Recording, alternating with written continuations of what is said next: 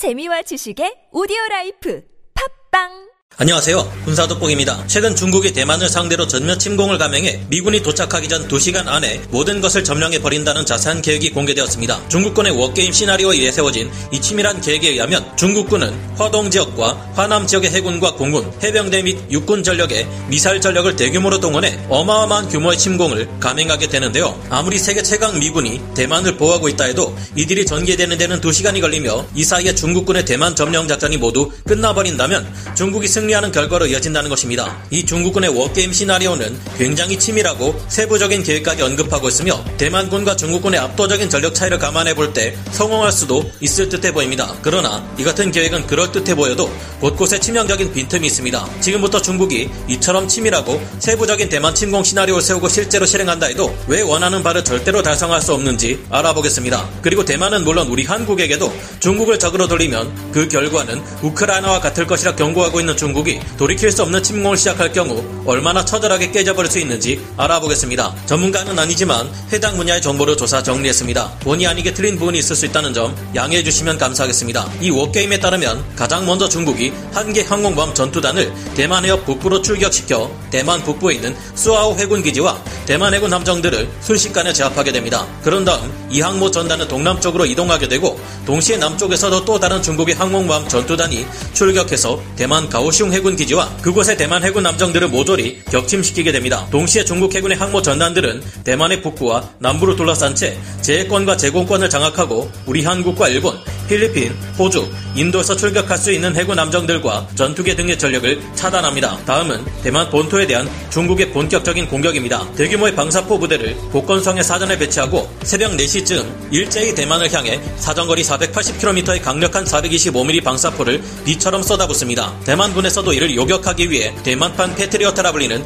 텐궁 미사일 시스템을 대규모로 가동시켜 최대한 피해를 감소시키려 할 텐데요. 중국군 또한 이를 알기에 방사포의 사격과 동시에 172발 이상의 둥펑 16 탄도 미사일을 발사해 대만의 방공 미사일 시스템을 모두 제압할 것이라는 목표를 세웠습니다. 이 외에도 중국군은 대만 내에 위치한 지휘시설과 11개의 공군기지 그리고 4개의 해군기지 등을 집중 타격함으로써 대만군의 지휘 통제 능력을 무력화하게 됩니다. 워게임에 의하면 여기까지 걸리는 시간은 대략 개전 후 5분 이내이며 대만군의 모든 방공 시스템을 파괴하기 위해 중국군은 가지고 있는 미사일 전력의 3분의 1하는 엄청난 규모의 전력을 동원할 것이라고 하는데요. 이렇게 되는 동안 중국군의 미사일 타격에도 불구하고 살아남은 대만의 공군 전투기들도 가만히 있지 않고 비상 출격해 중국군을 타격하려 할 겁니다. 이들 전력은 중국의 두 개 항공모함 전단에서 출격한 제-25 함재 전투기들과 중국의 연안에 배치되어 있는 다수의 러시아제 S-400 지대공 미사일 시스템이 격추시키게 되는 것이 워게임 결과인데요. 이 과정에서 출격한 대만 공군의 전투기들은 모두가 15분 안에 격추되어 버립니다. 그리고 중국군은 30분 안에 자신들의 항공모함에서 출격한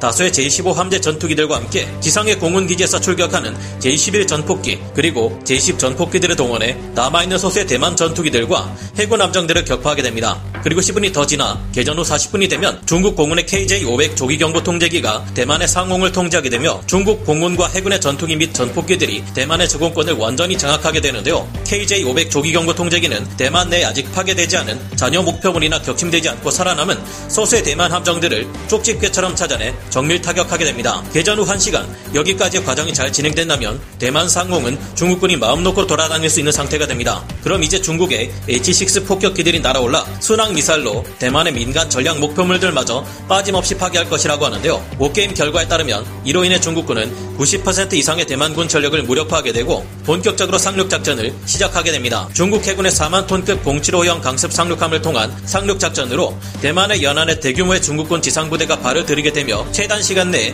교두보를 확보하는 것이 목표인데요. 그런 다음 중국군은 특수부대를 투입해 대만 내 모든 항구와 공항을 장악함으로써 이후 증원될 추가 병력과 물자를 안전하게 수송할 수 있도록 합니다. 그리고 최종적으로 중국은 대만 전체를 집어삼킬 대규모의 지상군 전력과 물자들을 전개함으로써 대만을 완벽히 점령하게 된다는 것이 중국군의 워게임 결과인데요. 그러나 이 워게임은 누가 봐도 지적할 수 있을 만한 아주 큰 빈틈이 있습니다. 세계 최고의 감시 전력을 가지고 있는 미군과 누구보다 중국의 침공을 경계하고 있을 대만군의 감시 전력에 의해 중국의 침공 정황이 들켜버릴 수 있다는 가장 중요한 변수를 전혀 고려하지 않았다는 것인데요. 분석 결과에 따르면 중국이 이 같은 침공을 감행하기 위해서는 최소 40만 명 이상의 병력과 100여 척 이상의 해군 함정, 500여 대 이상의 각종 항공기 전력이 필요합니다. 이 정도의 엄청난 병력이 동원되어 군사 작전을 실행하기 위해서는 오랜 기간의 엄청난 준비가 필요합니다. 단순히 병력이 집결하는 것만도 쉽게 탐지될 수밖에 없습니다. 탄약이나 보급 물자들을 대량으로 이동시키는 정황이 포착된다면 미군과 대만군이 이를 보고 그냥 넘어갈 리 없으며 그 즉시 세계 최강의 함대로 불리는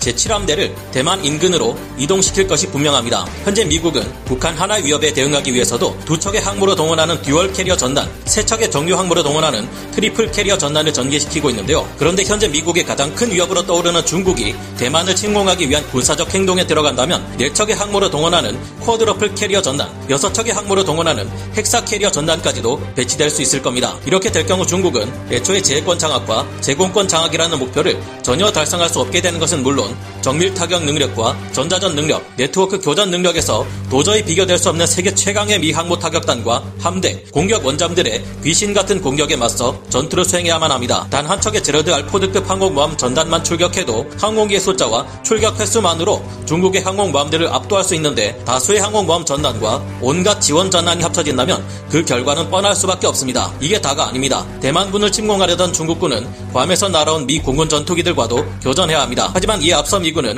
B-1B 전략 폭격기의 스텔스 순항 대함 미사일 LRASM을 수십 발에서 수백 발 대규모로 발사해 중국의 항모 전단을 타격하고 항모 전단 간의 전투가 일어나기도 전에 중국 해군을 너덜너덜한 상태로 만들어 놓을 수 있습니다. 애초 이번에 공개된 워게임 결과가 2시간 이내 최단 시간 안에 작전을 끝낸다는 것을 상정하고 있는 것도 미군이 이 사태에 전면 개입할 경우 중국군의 작전은 모두 실패로 돌아갈 수밖에 없기 때문이라고 합니다. 게다가 대만군 자체의 대응도 만만치 않습니다. 대만군은 25만 명의 현역 병력에 25만 명의 예비군 병력을 보유하고 있습니다. 물론 중국군의 전력은 대만군의 전력을 압도적으로 능가하는 것이 사실입니다만 대만군은 가지고 있는 무기에 대한 개량 작업을 충실히 이행했습니다. 게다가 가장 최신의 4.5세대 전투기 중 하나인 F-16V와 M1A2 SEP V3 에이브람스 전차, AH-64 아파치 공격 헬기 등의 신형 서방제 무기들의 비중을 늘려가고 있는데요. 게다가 우크라이나가 러시아 침공에 맞서 8년의 돈바스 전쟁 기간 동안 요새화된 방어 진지를 중심으로 효과적인 방어전을 수행할 수 있었던 것처럼 대만 또한 이와 같은 준비를 해왔습니다.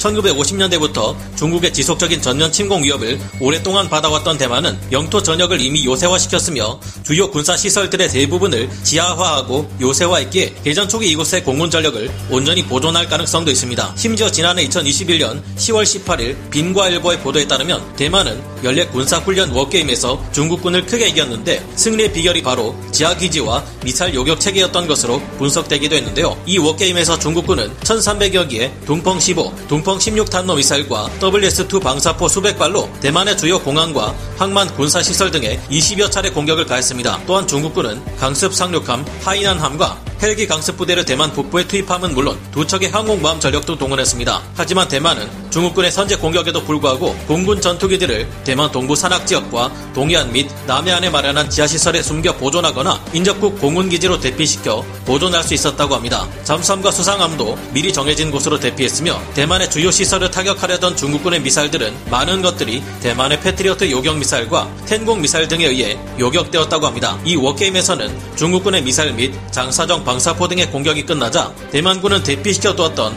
해군 전투함들과 잠수함, 전투기 등을 재집결시켜 반격했고 미사일을 발사해 중국 동남부 일대의 미사일 기지와 공군 기지를 타격하기까지 했다는데요. 대만군의 잠수함과 전투기는 상륙한 중국군 전력의 대부분을 파괴할 수 있었고 그 결과 중국군의 대만 상륙 작전은 제대로 시도조차 해보지 못하고 끝났다고 합니다. 비록 이 같은 워게임 결과는 시뮬레이션일 뿐이고 대만 측에 많이 편향되어 있을 가능성이 높지만 상륙 작전과 시가전은 침공하는 쪽으로서도 수행하기 어려운 군사 작전인 것만은 분명합니다. 중국 또한 우크라이나를 침공한 러시아처럼 대만을 이처럼 허술한 작전 계획을 가지고 침공했다가는 다시는 현재 군사력을 회복시킬 수 없는 극심한 피해를 입게 될 수도 있을 테니 경솔한 행동을 하지 않기를 바라봅니다. 오늘 군사 돋보기 여기서 마치고요. 다음 시간에 다시 돌아오겠습니다. 감사합니다. 영상을 재밌게 보셨다면 구독, 좋아요, 알림 설정 부탁드리겠습니다.